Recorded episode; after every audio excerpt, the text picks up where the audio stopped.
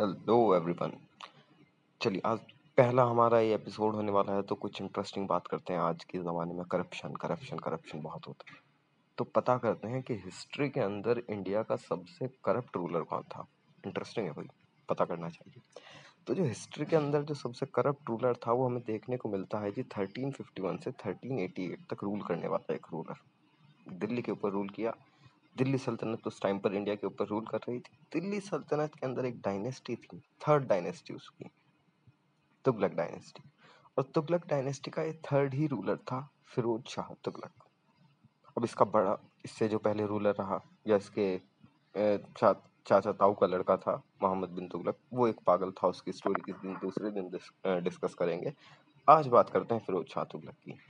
तो ये इतना करप्ट रूलर था कि एक बार का इसका एक किस्सा बताएँ तो इसका एक सिपाही था, बाज़ार में परेशान खड़ा था, इसने देखा। सिपाही के पास गया, पूछा कि क्या हुआ? तो सिपाही ने बताया कि घोड़ा छोटा है, मैं थोड़ा हाइट में तो इस वजह से सेना में नहीं जा सकता। तो कहता है तो परेशान क्यों हो? कह रहा तो तनख्वाह कम मिलेगी। कह रहा, ये लो एक सोने का सिक्का और अपना जो कमांडर है, जो घोड़े चेक करता है, उसे रिश्वत दे देना। क्या बड़ी इसमें बात है।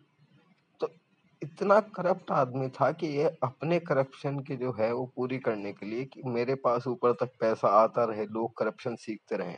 आज इन्हें सिखाऊँगा, कल को ये खुद सीख जाएँगे तो मेरे तक पैसा आता रहेगा। इसके लिए लोगों को खुद करप्शन सिखाता था गलियों में जा जाकर चलिए, मिलते हैं अगले एपिसोड में।